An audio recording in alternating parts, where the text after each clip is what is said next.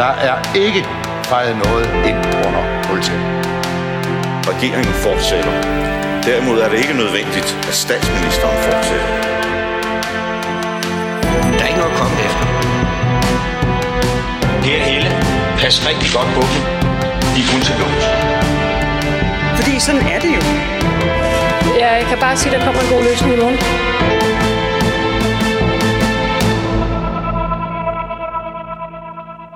Velkommen til Ministertid. Programmet, hvor en forhenværende minister interviewer en anden forhenværende minister. Mit navn er Simon Emil Amitsbøl Bille. Jeg er tidligere økonomi- og indrigsminister, men det skal vanen tro ikke handle om mig. Det skal derimod handle om dig, Yvonne Herlev Andersen. Velkommen. Ja. Tak for det. Eller skulle jeg sige tak, fordi jeg måtte komme på besøg. Nej, du er altid velkommen. Det skal du ikke uh, sige to gange. vi har nemlig taget ud uh, til Slagelse i min gamle Saab og besøger nu uh, Yvonne Herlev Andersen, i stedet for at optage i studiet, så man måske kan høre på lyden. Yvonne, det er jo mange år siden, at uh, du var minister. Savner du det nogensinde? Nej, det gør jeg faktisk ikke. Fordi jeg kan se øh, i dag, at det er så meget anderledes. Så jeg var egentlig meget godt tilfreds med, at der var en større sammenhæng i grupperne, og man vidste, hvor man hørte til, sådan så der ikke lige pludselig gik løsgængere rundt i gangene. På trods af, at CD var stiftet af en socialdemokratisk skifter. Ja, men det glemmer vi lige. For en enkelt bemærkning.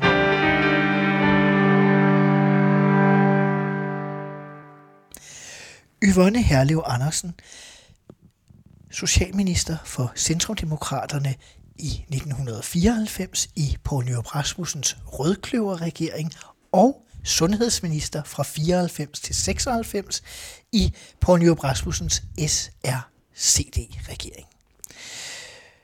I 1994 går Centrumdemokraternes leder Mimi Jakobsen til statsminister Poul Nyrup og siger, at hun har brug for at få styrket sit lille parti.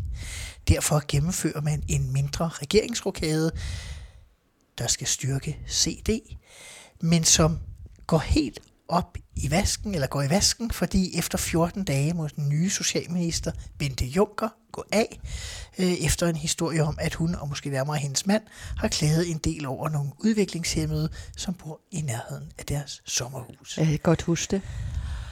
Derfor ringer Mimi Jakobsen til dig, Yvonne Herlev Andersen. Ja, jeg vidste jo noget om socialpolitik. Hvordan, øh, kan du huske, hvordan Mimi hun øh, tager fat på, på dig? Nej, men hun tog det overraskende let, kan man sige, fordi hun var i en knibe, hun vidste, at jeg kunne godt det stof. Og så fik jeg så chancen for det, jeg gerne ville, nemlig at kunne beskæftige mig i højere grad med socialpolitik. Du havde, det havde du gjort på forskellige måder, inden du havde siddet i Folketinget on and off, kommet ind og ud flere Jamen, gange. Det er fordi, jeg er jo fra den generation, hvor man skulle være noget for andre. Så i, indimellem så havde du job i den sociale sektor, og du var også ansat i Centrumdemokraterne. Ja, det er rigtigt. Jeg var partisekretær. Men hvordan var det at overtage efter øh, den tumult, der var med Bente Juncker og hendes hurtige afgang? Jamen, altså, det er sådan, når man kommer og bliver stillet over for noget nyt, så har man ikke øh, så meget energi til at tænke på det, der var. Så er det det, der skal ske. Så er det helt, det er jo helt fremmed at komme ind i et ministerium.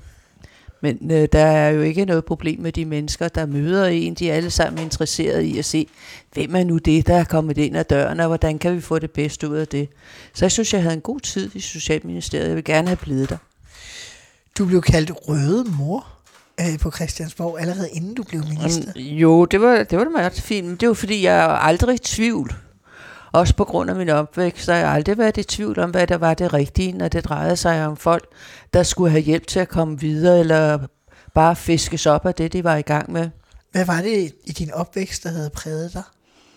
Og jeg tror, jeg, jeg voksede jo op øh, på Nørrebro, og øh, der var vi jo omgivet af mange mennesker, som ikke rigtig var i stand til at klare sig selv.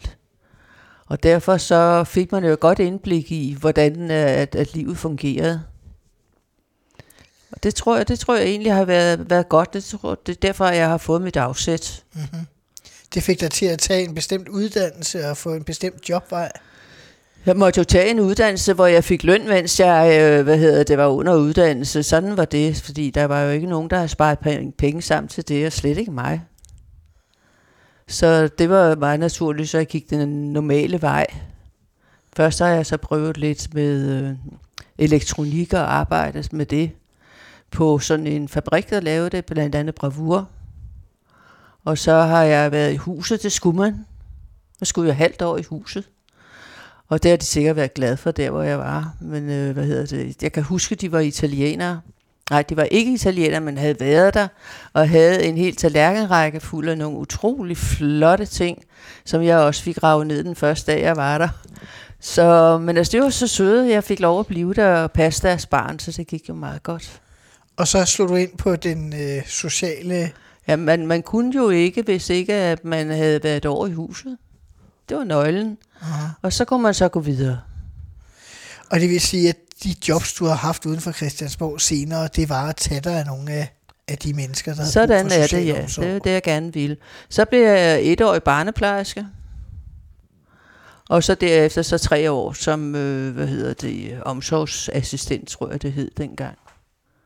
Altså det var fordi, jeg havde jo ikke øh, midler til at tage en uddannelse, andet end hvis jeg fik løn under uddannelse. Så det var meget godt. Man lærer meget af det. Jeg var i en vuggestue ude på Vesterbro, og det var jo helt fint. Man prostituerede sig selv, når man gik i sin barneplejeuniform op af, af Istegade, så var der ingen ende på, hvor meget man kunne få med for næsten ingenting.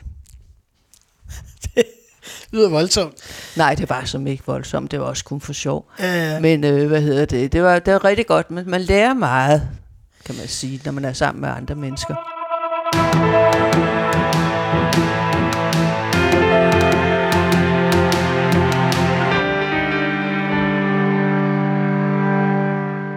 Men hvis vi så springer op til ministertiden, som er det, vi jo egentlig har fokus på her, så bliver du så minister der i, jeg tror det er i februar 1994 i Socialministeriet. Og hvad drømte du egentlig om, at, man kunne, at du kunne bruge det til? Jeg drømte, at jeg kunne bruge det til at ændre på nogle ting. Jo, det vil man jo meget gerne. Og her har det altid været børn, der har ligget tættest på det, jeg gerne ville. Og jeg har truffet mange børn, som man kunne have hjulpet, men som ikke blev hjulpet jo. Så det var primært børnene. Det var jo i Nyrup Rasmussens første regering med Socialdemokratiet, Radikale, CD og Kristelige. Øh, jeg har læst mig til, at du øh, har sagt måske mere omkring sundhedstiden, det ved jeg ikke. Men at det her med, at et stort parti, der var vant til at bestemme det hele, og så sådan nogle små partier, det kunne godt gøre det lidt svært nogle gange. Det vil da altid være svært med et lille parti, fordi der forventer man altid, at, øh, at de retter ind og bliver en del af de større partier, i hvert fald lægger sig så tæt op af, så der falder noget af, om jeg så må sige. Ikke? Mm. Men det gjorde vi jo aldrig. Har vi ikke gjort i CD, det har jeg heller ikke aldrig gjort. Det var derfor, jeg blev kaldt for røde mor. Det, det, det var derfor, jeg stod på det, for, som jeg synes var rigtigt. Men Aha. jeg har haft en rigtig god tid i Folketinget. Ja, Og det har også været muligt at lave noget. Dengang kunne man godt lave noget. Det var rigtig rart. men du kom jo ikke til at sidde særlig lang tid. øh, Nej, som det er rigtigt nok. Hver gang jeg fik mig sat rigtig godt fast, så skulle jeg videre. Og så hjem igen og lave det, som jeg plejede at gøre. Altså, fik du, fik du egentlig nået at gøre noget i Socialministeriet? For når jeg øh, læser op på dig, så kan jeg finde rigtig mange ting, vi kan snakke om til din sundhedsministertid. Men socialområdet, der står ikke så meget. Nej, men jeg var der heller ikke øh, på den måde sat i gang for noget ganske bestemt. Det var at dreje sig om at øh, gøre forholdene bedre. Og det er så i særligt for dem, der øh, lever på institution eller for gamle mennesker, som øh, med hensyn til plejehjem, eller rettere sagt, så senere blev det jo så til et spørgsmål om, hvordan gamle mennesker egentlig bliver behandlet inde på øh, hospitalerne. Du, øh, nu snakkede vi før om, at du afløste Bente Juncker efter 14 dage, men inden da kan man sige, der sad øh, Karen Jespersen, øh, som dengang jo var kendt som sådan en meget populær øh, hende kunne jeg også godt lide. minister. Ja. Bestemt. Øh, der var også, hvis man læser aviserne, det har jeg også øh, været tilbage at gøre, så er der sådan en del utilfredshed med, at den her meget populære dame, hun nu skal sættes af for at gøre Mimi Jakobsen tilfreds. Oplevede du det pres nogensinde, at... Øh, Nej, det har jeg aldrig følt, Nej. at det har været det pres. For mig har det været en, en rigtig god opgave, og jeg har sådan set haft meget løse tøjler, kan man sige. Fordi vi havde jo ikke sådan en opslagsbog i CD, hvor man kunne se, hvordan man skulle opføre sig som socialminister. Så det var sådan set, man må gå efter det, som man gerne ville som parti udrette, og det var bestemt at gøre forholdene bedre for de mennesker, der befandt sig nederst. I øh, 1994 er der også valg til september. Det går ikke øh, CD øh, så godt. Man taber fire mandater og får fem. Øh, man, øh, Nyrup reducerer antallet af CD-ministre til to. Den ene var jo selvskrevet, for det var partiets formand, øh, Mimi Jakobsen. Og jeg har læst mig til, at du blev sat over for valget om at blive kirke- eller sundhedsminister. Det var ikke så svært at vælge det. Det var det ikke. Fordi øh, jeg tror, man kan gøre meget gavn i kirken selvfølgelig, men, men jeg kan gøre mere gavn udenfor, hvis det drejer sig om at handle. Uh-huh. Ikke? Øh, Fordi øh, så, så skulle jeg ikke alene bede om det, men så kunne jeg gøre det selv. Og det er selvfølgelig en fordel. Ja, det synes jeg. Så der var ikke grad. mange overvejelser om, hvad for Nej, det de har der aldrig været. Jeg altid gerne ville gøre noget socialt. Og det har jeg også gjort der, hvor jeg har været i øh, kommunale eller amtsrådspolitik. At du har siddet både i to kommunalbestyrelser og to øh, Ja, amtsråd. det har jeg.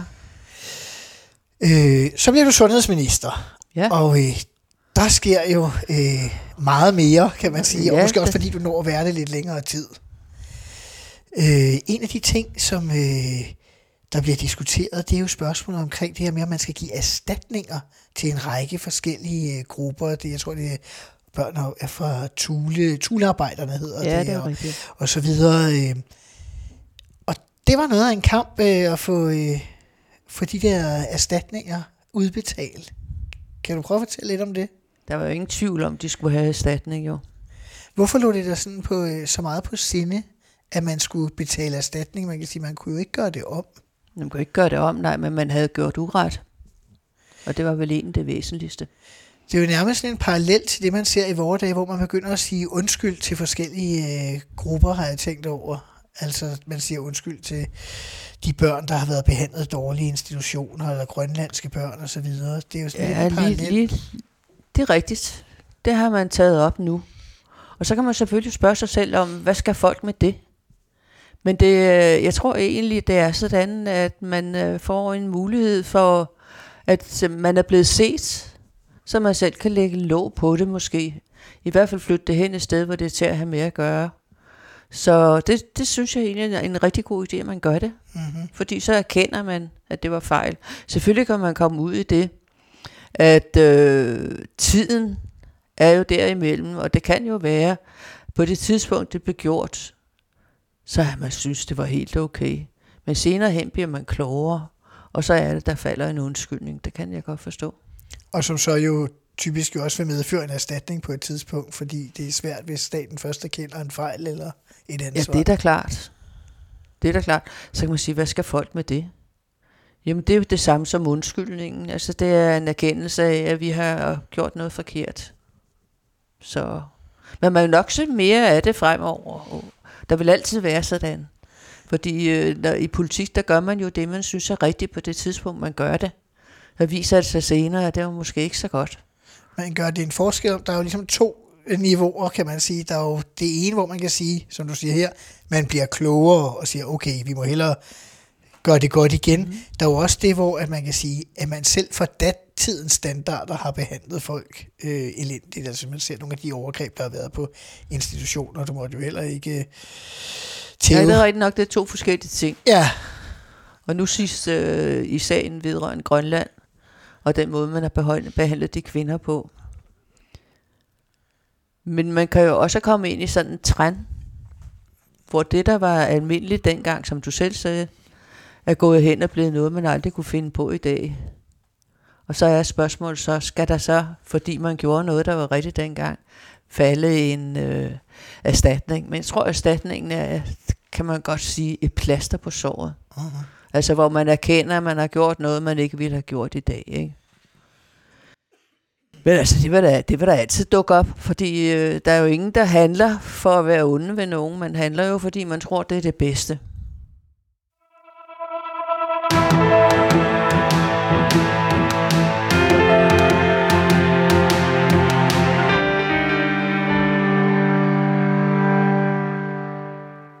En anden sag, der kom op i din tid, øh, Yvonne Herlev Andersen, som sundhedsminister, det var spørgsmålet om øh, insemination til øh, enlige og lesbiske.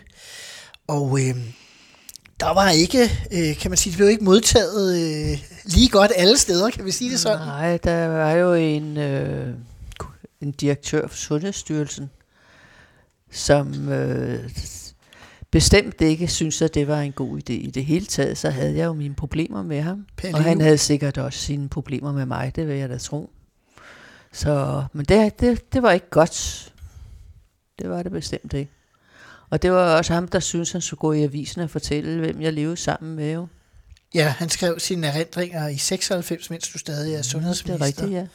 og, og beskriver for offentligheden, at både du og Torben Lund levede i homoseksuelle øh, forhold. Ja, Og det var ikke noget, som offentligheden vidste. Åh, oh, det ved jeg ikke. Jeg tror, det var almindeligt kendt. Men så kan vi så spørge, hvem er offentligheden? Ja, Jeg tænker så hos, øh, hos sådan, almindelige danskere ude i hjemmene, de Ja, vidste det er fordi, for øh, almindelige danskere behøver jo ikke at vide, og det tror sgu heller ikke, det interesserer sig for, hvad folk gør, når lyset er slukket. Nej, men det må alligevel have været meget voldsomt at opleve, at, øh, at han skriver sådan en bog. Nej, egentlig ikke. Fordi det vidste jeg godt, at, at, at han var så vred. Og jeg ved egentlig ikke, hvad han er vred over. Men han vil i hvert fald ikke have, at hverken Torben eller jeg skulle beklæde det, det der embede, fordi øh, han var bange for, at vi skulle grise Sundhedsstyrelsen til, måske, jeg ved det ikke. Han påstod, at I havde sørget for, at der kom flere midler til HIV- og AIDS-behandling, eller oplysning, eller noget i den stil. Ikke? Jamen, det var da en god ting. Det skulle man tro. Det synes jeg da, det var. Fordi det var jo vigtigt på det tidspunkt. Det kan jeg huske. Men altså, Torben og vi tog sikkert det. Ja, og man skal også huske, at det var, dengang var det en dødsdom at blive HIV-smittet. Det er det ikke på samme måde i dag. Nej, der, altså, der løb meget vand i stranden siden dengang. Ikke? Men jeg kan huske, at jeg forstår ikke, hvorfor at han egentlig var så vred. Han var vred, fordi der sad nogen, han ikke brød sig om der. Det kan man jo ikke ændre med sin vrede, vel? Altså, der står også, når man læser om det, at, at du ligesom fik ham afskedet. Nå, står der det? Ja, Der kan man bare se, det tror jeg virkelig ikke. det tror Men- jeg ikke. Nej, jeg har ikke fyret ham. Han har gjort sig selv så umulig, så det af Sundhedsstyrelsen kunne man ikke nævne, uden man sagde Palle Jul Jensen. Og det går jo ikke. Det er derfor.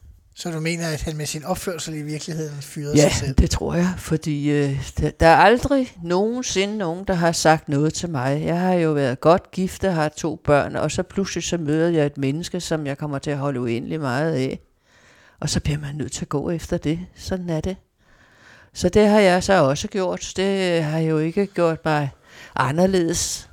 Det kan jeg huske, men jeg har da siddet til sådan en parade i sådan en bil og vinket til folk. Hallo, her er jeg, ikke? Men det har jo ikke så meget med det job at gøre, som man har. Men der, jeg ved ikke, om folk de vil begynde at skrive sådan i dag om nogen andre. Det tror jeg egentlig ikke, fordi det er jo ligegyldigt. Ja, Man kan sige på den måde, at det er i hvert fald en anden tid. Øh, Ja, det er en helt 90'erne. anden tid, ikke? Det var, det var nærmest som om, at øh, man var blevet dyppet i blæk, jo. Men altså, det, er der er jo ikke noget, der tyder på, at din popularitet i offentligheden eller blandt vælgerne ændrede Det, sig. altså, jeg tror, jeg, jeg tror, at, at mennesker i al almindelighed er ligeglade. Altså, ligeglade på den måde, at det er personen, man ser på, og det personen siger, og det personen gør. Så havde den tidligere direktør i virkeligheden sådan forregnet sig i forhold til, at han troede, at nu skulle han rigtig komme efter jer. Ja, det tror jeg egentlig, fordi der, det han skabte, det er jo egentlig morsomt, han skabte en vældig hype omkring det, at være på den anden side eller homoseksuel. Men øh, Palle Jul Jensen har jo gjort det, han synes var rigtigt. Han har sikkert ikke synes, man kunne beklæde sådan et embede, med mindre man gik med foldede hænder hele tiden. Men tiden har jo ændret sig, ikke? Og jeg tror egentlig, det han satte gang i, selvom han ikke øh, mente det, det var jo så, at folk begyndte at se anderledes på det. Og det var ikke så vigtigt, hvem man boede sammen med, eller hvem man elskede, eller gik i seng med. Det væsentlige var jo, hvad det menneske lavede, hvad de tog sig til, og hvordan de fremstod i offentligheden, tror jeg. Så i virkeligheden fik den vrede afskedet direktør for Sundhedsstyrelsen enorm indflydelse på at fremskynde måske, at øh, Ja, han har været med til at skubbe til det. Det var rigtig pænt af ham. Lad det være konklusionen på det. Ja, det synes jeg. Fordi det er ikke vigtigt i det job, vel? Men lad os prøve at gå tilbage til sagen om øh, insemination af enlige og lesbiske, uden at tænke Palle Jul Jensen ind i sagen, ja. fordi også i øh, Folketinget var, øh, var der på det tidspunkt øh, en større modstand. Jeg har læst et interview med dig, hvor du siger, at, øh, at du var forundret over, sådan, hvor gamle folk tænkte omkring tingene, altså de, som ikke var, var fremme på at, at diskutere det. Jamen det er rigtigt, fordi det, det er jo sådan, at hvis ens egen omgangskreds ser det som en naturlig ting, at man hjælper folk til at få børn, ikke? Så, så er det, der kommer fra, fra dybet af befolkningen jo, men det tror jeg egentlig, det er noget, der sker. Det, det kommer nok fra Nordjylland, det tror jeg. Helt ude i den yderste revle, at man kunne have de problemer. I dag er der jo slet ikke nogen, der siger noget til det. I hvert fald har jeg læst mig til, at øh, blandt andre Venstres Tove Fergo, Ja, Var en en kan jeg dem. sagtens huske. Ja. ja det er godt huske, Tove Fergo. hun var en af dem, der var meget bekymret. Skal vi sige det sådan? Ja, det er rigtigt, det er et fint udtryk. Det kunne hun godt finde på. Jeg er bekymret, ja. Ja. Jo, men hun var da et fint menneske, men hun havde en anden mening om det jo. Mm-hmm. Sådan er det.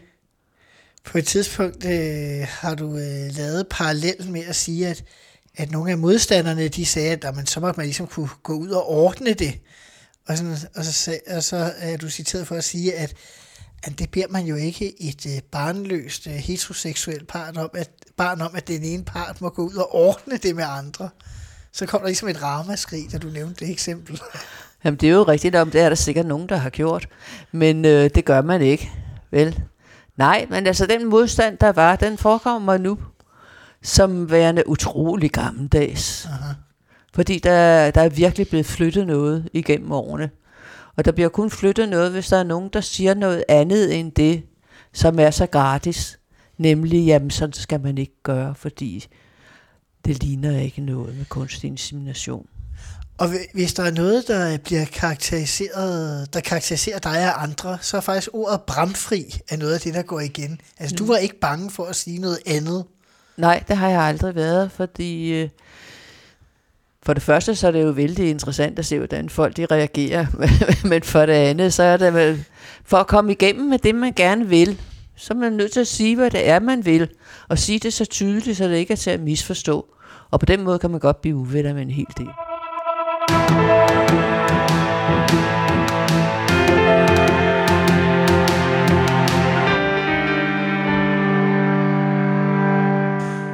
Hvad, hvad egentlig, bare sådan et, et sidespørgsmål, i sådan et parti som CD, der måske ikke var så veldefineret som et socialdemokrati eller venstre eller sådan Nej, det var det ikke. Altså, det, det laver vi selv. Men jeg tænker bare, når man kommer på grund af nogle få sager måske, og så skal finde ud af det store, det kender jeg også lidt til på, på et senere tid i historien, det må da også nogle gange have givet nogle voldsomme interne diskussioner i forhold til, når man skulle finde ud af, hvad skal vi så mene? Nej, Det gjorde det ikke. Nej, altså vi havde jo selvfølgelig som alle andre partier de sager oppe, som øh, vi øh, stod over for at skulle behandle. Men der er aldrig nogen, der har blandet sig i, i, i hinandens, var jeg ved at sige.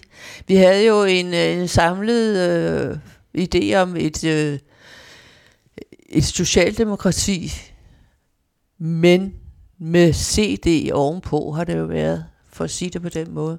Og CD ville længere end Socialdemokratiet ville, fordi vi var ikke bundet af tidligere tiders afgørelser og, og teser.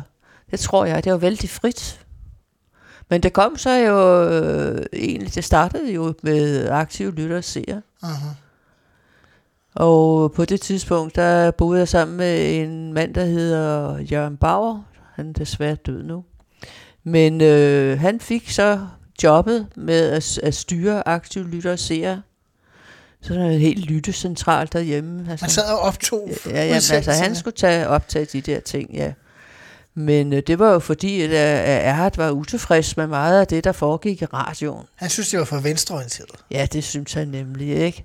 Så, men altså, så begyndte øh, jeg at komme hjemme på Ehrenvej jo. Hvor er han og, og Ja, Kate, hjemme hos øh, Erhard og Kate, hun var så ualmindelig sød. Og så greb det ene, så det andet, og så har jeg jo været, men altså lokalpolitik er egentlig det mest interessante, synes jeg. For der har man større frihed, end man har i Folketinget. Vel også typisk, fordi man for et lille parti sidder for sig selv. Nej, man kommer aldrig til at sidde for sig selv, fordi man vil altid søge at få nogle øh, proselytter, og så få nogen til at stå bag det, man gerne vil, og det er faktisk ikke så svært, hvis man har skåret godt for stemmebåndet, fordi der skal jo så også være lidt til dem, som man samarbejder med, sådan er det alle steder. Men det er mere hyggeligt ude i øh, kommunerne og amterne, der kan man lave nogle rigtig gode aftaler. I det her program er det også sådan, at der er nogle spørgsmål, som jeg stiller til alle de øh, ministre, der kommer forbi.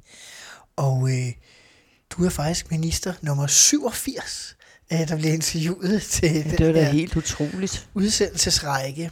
Og, øh, og det første af de fem spørgsmål, øh, Yvonne Herlev Andersen, det er, er der noget i din ministertid, og det er sådan på tværs af både social og sundhed, som du godt kunne tænke dig at have været have kommet igennem med, have forandret, men som du ikke nåede?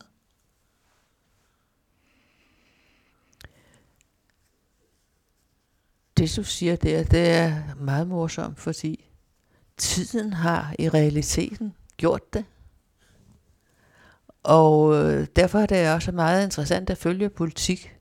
Men de øh, spændtrøjer, man havde på dengang, om hvad man kunne og hvad man ikke kunne, de er jo faktisk væk med tiden. For eksempel? Jamen, det kan jo være inden for sådan noget som, øh, nu er vi beskæftiget os med AIDS-fondet og sådan, der er slet, slet ikke nogen problemer mere, jo. Jeg har aldrig truffet nogen, der har, øh, hvad hedder det, ønsket at gøre de ting anderledes. Det er jo bare gået, som det skulle. Altså, nej, det synes jeg ikke. Så mange sager, hvis man bare er tålmodig nok. Nej, noget ændrer tiden, ja. og andet ligger dybt i vores folkesjæl. ja, Og det står næsten ikke til at ændre, og det tror jeg faktisk ikke, man skal prøve på. For danskerne har jo bestemt syn på rigtig mange ting. Og lige nu er det jo en fornøjelse for mig at følge, hvad det er, der sker. Jeg kan jo mange gange se, hvorfor de gør det. Og det er næsten det mest morsomme. er der noget fra din ministertid, du er flov over? Nej, det er et meget morsomt udtryk. Flov over. Nej, det er der ikke, fordi hvis man skal være flov over noget, så er det fordi, man har gjort noget forkert. Eller man har kommet til, og det, det vil være værre, at gøre andre mennesker fortræd. Men det har jeg ikke gjort. Der er heller ikke noget, jeg fortryder. Og det var det næste, jeg ville spørge Det er dig om. faktisk ikke. Nej. Har du nogensinde lavet en revkage i politi? Ja, helt sikkert. Det indrømmer du gerne. Ja, ja. Det, fordi, det går politik jo også ud på. Det, det drejer sig jo om, at hvis man brænder for en idé, og kan se, at man vil igennem med den, Aha. så kan man jo ikke stå, ligesom dem, der står med vågen op på gaden, og tro, at man får et flertal. Man er nødt til at sælge den idé, man er nødt til at polere den, man er nødt til at rette den ind, og så håber man, at kernen er tilbage, når den så endelig går igennem Folketinget. Mm-hmm. Det er jo sådan, det er.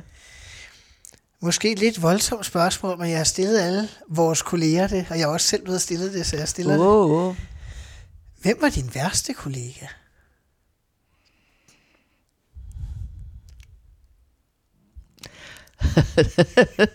Det er et meget morsomt spørgsmål. Men øh, det ved jeg faktisk godt, men jeg kan ikke huske, hvad han hedder, og gudskelov for det. Det kan også være, at det bare var nogen, der havde skuffet dig. Nej, Det er der ikke. nej, det kan man ikke sige. Folk de leverer altid meget mere, end man havde tænkt sig. Så der er ikke noget at, klage over der. Var det den socialpolitiske indstilling, der i virkeligheden kom til udtryk der? Det tror jeg. Vi vender tilbage til øh, din sundhedsministertid. Du var der fra øh, 94 øh, til 96. Øh, på det tidspunkt var der øh, problemer med Rigshospitalets øh, økonomi. Du blev, blev øh, hævet i samråd øh, flere gange om det. Det var ligesom en af de sager, der, der prægede tiden. Men du holdt ligesom, du holdt det sådan ude i, i strækt arm på et eller andet tidspunkt. Jeg har læst, at du på et tidspunkt har skrevet, at, eller sagt, at det egentlig er meget godt, at Sundhedsministeriet jævnligt kommer tilbage til Indrigsministeriet. Fordi så er det ligesom skærmet mere af. Altså kom der for meget palaver, fordi man tænkte, her er sundhedsministeren, hende kan man komme efter. Jamen, hvem skulle man ellers komme efter, hvis man var utilfreds med Rigshospitalet? Jeg tror ikke, der er nogen sundhedsminister på noget tidspunkt, som har følt Rigshospitalet som kronjuvelen. Det har altid været en sten i skoen. Hvorfor? Fordi der er altid problemer. De er utrolig dygtige til at skrave dem sammen. Enten så, men det er som regel ikke dem, der arbejder der. Det er dem, der skal sørge for, at det kører rundt. Altså det er ledelsen som regel. Som har meget forskellige opfattelser af, hvordan deres karriere skal se ud. Og derfor så sidder man jo bare med foldet ind og håber, det kører, som det skal. Men øh, jeg har ikke på noget tidspunkt været øh, i en situation, hvor jeg har måttet gribe ind over for Rigshospitalet. Det har altid været andre sager.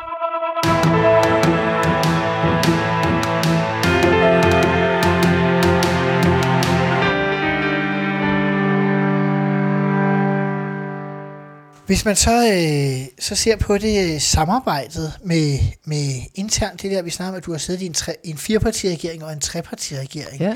Jeg har jo også siddet i en trepartiregering, i hvert fald og oplevet, at der kan være øh, mange udfordringer nogle gange ved at skulle få enderne til at mødes. Hvordan var egentlig din erfaring sådan internt i regeringen med at få, få samarbejdet til at fungere? Ja, det har jeg aldrig haft problemer med. Jeg tror, det er fordi, der er ikke nogen, der rigtig regner socialpolitik for noget. Altså, det har aldrig været det, der har været det vigtige. Det har altid været økonomien. Det er økonomien, der fylder.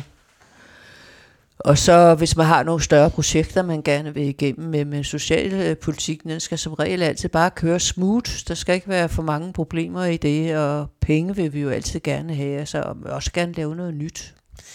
Jeg har også læst mig til, at du øh, ikke altid synes, det var lige sjovt at gå over til Mogens Lykketoft og bede om penge. Ham kan jeg ellers godt lide. Ja, Men altså, turen derover, det må jo, det skal man jo. Og det er jo sådan, at der er lagt et budget for staten, så det er jo svært at hive flere penge ud. Men socialpolitik kan altid bruge flere penge, det skal man ikke være i tvivl om, fordi Nej. man laver en, en udvikling, og man ser den gå samtidig med, at folk også får andre forventninger til, hvad socialpolitikken kan gøre for dem. Mm-hmm. Så derfor der vil aldrig være penge nok, hvis der er nogen, der tror det. Så, men altså, han er dejlig mennesker, det var ikke svært at komme derover. det, det er måske bare svært at få penge med hjem. Det var meget vanskeligt ikke at gå tomhændet hjem, ja. Fordi selvfølgelig har man nogle ting, man gerne vil gennemføre. Og det er jo ikke sikkert, at der er penge til det. Kunne du så få hjælp af Mimi? Altså, vi kørte jo hvert vores, øh, men det kom jo op på møderne, det er klart. Og så er det, så er det da helt sikkert, at hun kunne jo sagt sammen med Lykketoft. Så der kunne godt skrues på noget der. Så det er den vej rundt, det går. Jeg tænker især til sidst, når I kun var to ministre, så var det jo næsten, altså for CD, så var det vel næsten oplagt, hvilke ministerier I gerne ville have flere penge til. Ja, det er klart. Ja. Øh, I forlader jo også regeringen på et tidspunkt. Ja. Sådan i utide. Lige pludselig. Kan du huske, hvordan det øh, skete? Jeg kan bare huske, at jeg, at jeg tænkte, hvad nu? Altså, hvad så? Hvad skal vi så? Det var ikke en beslutning, du var med til at træffe. Nej. Det var Mimi. Ja, det er hende, der styrede det jo. Jo jo, men derfor kunne det godt være, at hun... Øh, Nej, det tror jeg ikke, hun havde brug for, ærligt talt. hun blevet så træt af det, og så synes hun, vi skulle gå. aha, Og det har jo også noget at gøre med, at hun ikke synes, vi har opnået noget af det, vi gerne ville. aha. Men hvordan, hvordan oplevede du det? Altså var det, synes du det var voldsomt? For sådan, for, så er det jo nærmest pludseligt fra den ene dag til den anden, så, Jamen, så var det det. så var det det. Jamen, sådan er det jo i politik og i livets mange forhold. Men det var da en overraskelse, det vil jeg da gerne sige. Aha. Var du slet ikke ærgerlig over at skulle aflevere nøglerne til ministeriet? Jo, selvfølgelig. Men det er, er jo spils regler. I politik, der kan der jo ske så meget den ene dag, så er man op og neje for dronningen, og den næste dag, så skal man ud og se, hvad så? Hvad skal vi så? Og når du siger, at man var oppe og neje for dronningen, så er det fordi, I var oppe og få jeres... Øh, man får sådan en afskeds... Øh, hvad hedder det, audiens eller sådan noget, tror jeg. Ja, men altså, der, Det har jeg altså synes var rigtig sjov. Ja, Altså sjov på den måde, at det er så anderledes. Det er jo et helt andet verden at komme ind i, det ved du da godt selv. aha. At skulle, øh, hvad hedder, tage sit pæneste tøj på, og så gå ind og, og neje for dronningen. Men så var det mere til de der ministerrådsmøder, hvor dronningen også deltager jo. altså statsrådet. Ja, statsrådet Ja. det. Hvordan oplevede du det? Jamen, der skulle man bare forelægge, hvad man havde tænkt sig at gøre jo. Og så sad dronningen op for inden og sagde, ja, altså, jeg ved ikke, hvad hun tænkte, men i hvert fald, så var det for hende lige så meget øh, en øh, tradition, der skulle gennemføres, som det var for os andre jo, ikke? Så kom vi der med alle vores øh, love, vi gerne ville have lov at fremsætte jo. Fordi det ligesom er symbolet på det konstituelle monarki. Det var det, og sådan skulle det være, ikke? Det har jeg altid accepteret. Ja, men altså, jeg vil sige, det, det tør jeg godt sige her. For mit eget vedkommende kunne det da godt nogle gange være lidt hårdt at komme igennem sådan et møde. Synes du det?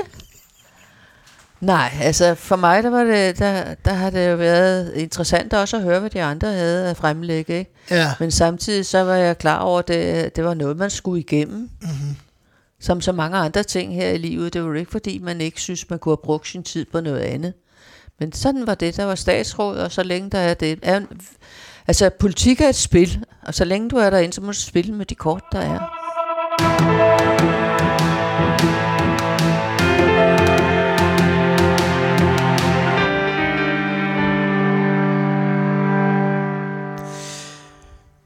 Dag er der jo 12 partier i Folketinget, man kan sige, I var, Ja, det er måske lige lovligt meget. I var jo forgangsparti, kan man sige på den måde, fra jordskredsvalget i 73, og et af de nye partier, man talte om dengang. Ja. Synes du, I havde samme muligheder som de gamle partier på Christiansborg? Altså spillede I på, på, på lige fod, når du siger, det er et spil? Nej, altså nu er det heldigvis sådan, at i politik, som det er tilrettelagt derinde, der er det jo, der er det jo ikke muligt at lade et parti stå for sig selv, eller ikke medvirke i det, der sker. Sådan er det ikke. Et mandat er et mandat. Og hvis det mandat så går hen og tilslutter sig et parti, så er det det. Så sådan er det ikke, sådan set. Men man kunne jo ikke komme og for, bede om at få ændret finansloven. Det ville jo nok være for tåbeligt. Altså i hvert fald ikke den hele. Nej, ikke den, den er også stor. Men øh, nej, altså, jeg har aldrig følt, at øh, selvfølgelig var det et lille parti, men hvis det lille parti kunne komme med noget, som andre gerne ville være med til, så var det bare en forhandling. Mm-hmm. Og så er det bare om at skaffe sig proselytter for det. Og jo flere, der står bag, jo bedre er det jo. Og så er det ikke så væsentligt, hvem der fremsatte det. Når vi går lidt længere frem øh, til 2001, i 98 kom du tilbage i Folketinget. Ja. Øh, efter ministerperioden, så helt upopulær har du vel ikke været. Men i et, der ryger I ud af, af Folketinget ja. endelig. Og er ligesom øh, slut med CD, som du har været en Ja, del af det er fra rigtigt. begyndelsen. Hvordan oplevede du øh, det der sammenbrud af partiet i virkeligheden? Ja, der, det er jo sammenbrud af partiet. Der var ikke brug for det mere. Altså, det må jo have været sådan. Så det, man ville med det, da man startede det, Mm-hmm.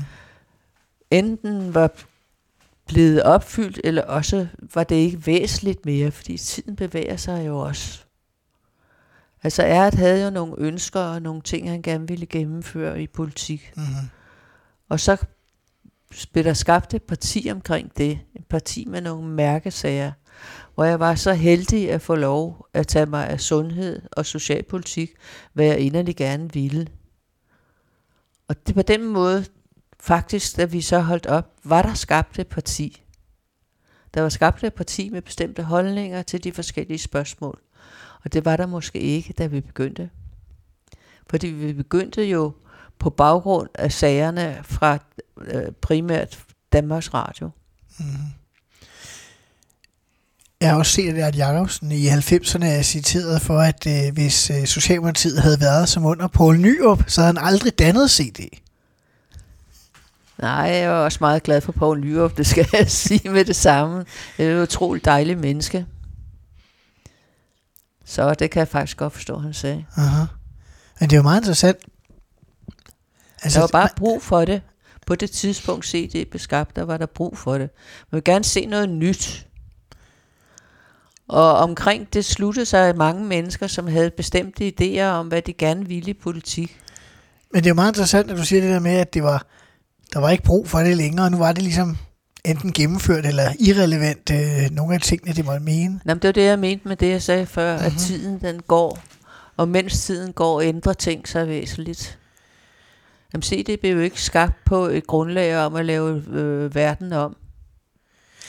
Det er jo meget, meget interessant, for der er jo aldrig nogen, der nedlægger et parti, sådan bare af sig selv, uden vælgerne gør det for dem. Nej, det er rigtigt nok. Men i dag er der, er der jo mange, der forsøger at komme i Folketinget som parti, mange forskellige små partier, ikke? Og det går jo også ind på en grundlæggende idé. Og den grundlæggende idé, den har tiden måske indhentet. Og så kan de jo selvfølgelig finde på noget nyt, men de kan jo også sige, okay, så var det det. Og i det her tilfælde var det jo vælgerne, der mente, at øh, nu er det fint med dem. Mm. Og så kunne de godt gå hjem, fordi nu havde de rørt ved de knapper, med de der ting, som de gerne ville gennemføre, ikke? og forsøgt at gøre det så godt som muligt. En række af de fremtrædende politikere, det kan jeg vel godt tillade mig at sige, dig, Peter Duetoft, Mimi Jakobsen, det var vel de mest fremtrædende til sidst. Er Jacobs, eller undskyld, Arne Melcher var jo røget ud af partiet Ja, det er rigtigt. øh, før. Ender alle sammen på forskellige tidspunkter i Socialdemokratiet? Ja, det er vel ikke så underligt. Burde de Det virkelig? er en mor, der har født et barn, som er blevet voksen og gået hjemmefra. Sådan er det. Og så kom barnet hjem igen. Ja. Så burde de i virkeligheden bare have, have, have genforenet jer. Nej, det tror jeg ikke, der har været nogen lyst efter. Tiden er jo gået også for os, og vi er blevet ældre. Ikke? Men er det er rigtigt nok, altså, der har været en, en strømning i tiden, som har gjort, det har været muligt at starte et parti for et menneske, som var så karismatisk som er Erhard. Mm.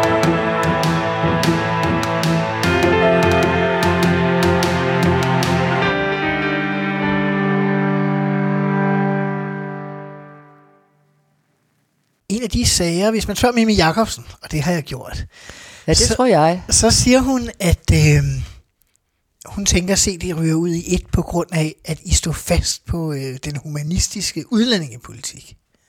Og den, det ville folk ikke have. Ved valget i et, der ville de have Anders Fogh og Pia Kærsgaard og så videre. Tror du, det havde en betydning? Altså, det har da nok haft nogen betydning. Fordi det gjorde vi jo. Men det er slet ikke den ende, jeg har beskæftiget mig med jo. Nej. Men det er, er der grundlaget for, at vi gik, og det var jo også nødvendigt. Men kom, tror du, I kom for sent til at erkende øh, noget i forhold til, hvordan man skulle løse nogle integrationsudfordringer? Nej, det tror jeg egentlig ikke, at det var det. Ja, som jeg har sagt til dig, så tror jeg bare, at det vil altid være sådan, at der er nogle partier, der opstår, og nogle partier, der forsvinder igen, og sådan var det også. Og det, som partiet blev grundlagt på, det var jo præcis til at være i opposition til Socialdemokratiet, og så var der aktive lyttere og seere, og så bevægede det sig længere ud, og selvfølgelig kom der nye ting til, og selvfølgelig ville vi da gerne have haft en anden udlændingepolitik, end den vi havde, ikke? Men jeg, jeg kan ikke sige, at øh, efter min opfattelse, at det var grundlaget. Vi er ved at være i de sidste minutter af udsendelsen, øh, Yvonne Havler Andersen. Du sagde i begyndelsen, at du savnede faktisk ikke at være minister, siden du holdt op. Nej, det gør jeg heller ikke. Jeg kan godt lide, at tiden er min egen. Når du øh, ser på øh, politik i dag, nu er det jo, du røg ud af Folketinget for 22 år siden. Ja, det er godt nok længe siden. Er det forandret, eller er det sig selv? Nej, fordi øh, jeg tror, at Folketinget er blevet til en karrierefabrik. Det er et sted, det er slet ikke særlig svært at komme ind jo. Og så kan man så sørge for at skaffe sig nogle øh, gode kontrakter. Ja, forstået hvordan. Jamen, det kan man jo få både i forretningslivet og indendøre i Folketinget, så man kan lave, ja, for eksempel et nyt parti, hvis man har lyst til det. Så nemt er det heller ikke. Det kan man godt. Ja, Så man kunne kigge lidt på de regler, måske. du synes, det var mindre karrieremindet, da du var der? Nej, det har altid været et godt sted at komme hen, hvis man vil videre. Ikke? Og det tror jeg faktisk også, der er ret mange, der bruger det til. Det ser jo fint ud på curriculum, at man har været i Folketinget. Aha. Men jeg tror ikke, det har samme status i dag, som dengang Stavning var der. Det, kan jeg af gode grunde jo ikke, Ja, det kan du ikke øh, vide svar- noget svare på. Nej, men for det er jo ikke så svært. Ellers er der ikke gået så mange løsgængere rundt. Det er, vel, er det beviset på, at det er blevet nemmere at komme i Folketinget? Nej, det er beviset på, at partierne ikke kan holde på deres medlemmer. Hvorfor kan de ikke det? Ja, det er fordi, det er ligesom se, det er nødt til at se ned i æsken, hvor de har deres gamle sager, som de kom ind på, og så ser jeg, er det noget, vi kan bruge i dag? Jeg tror, det er det, der er problemet. Så Er de ved at blive irrelevante, nogle af partierne i virkeligheden? Nej, jeg tror, det, jeg tror det der, der, der er sket, det er, at øh, man ikke er så meget for at gå i flok. Man vil gerne have sit eget projekt igennem. Altså, Og hvis der, er noget, hvis, der er noget, der, hvis der er noget, der ikke passer ind i et parti, så kan man meget nemt hoppe over i det andet jo. Det tror det er jeg, der aldrig nogen, der vil tænke på hos, Stavning. Der vidste man, hvor man hørte til, ikke? på nær Erhard Jacobsen.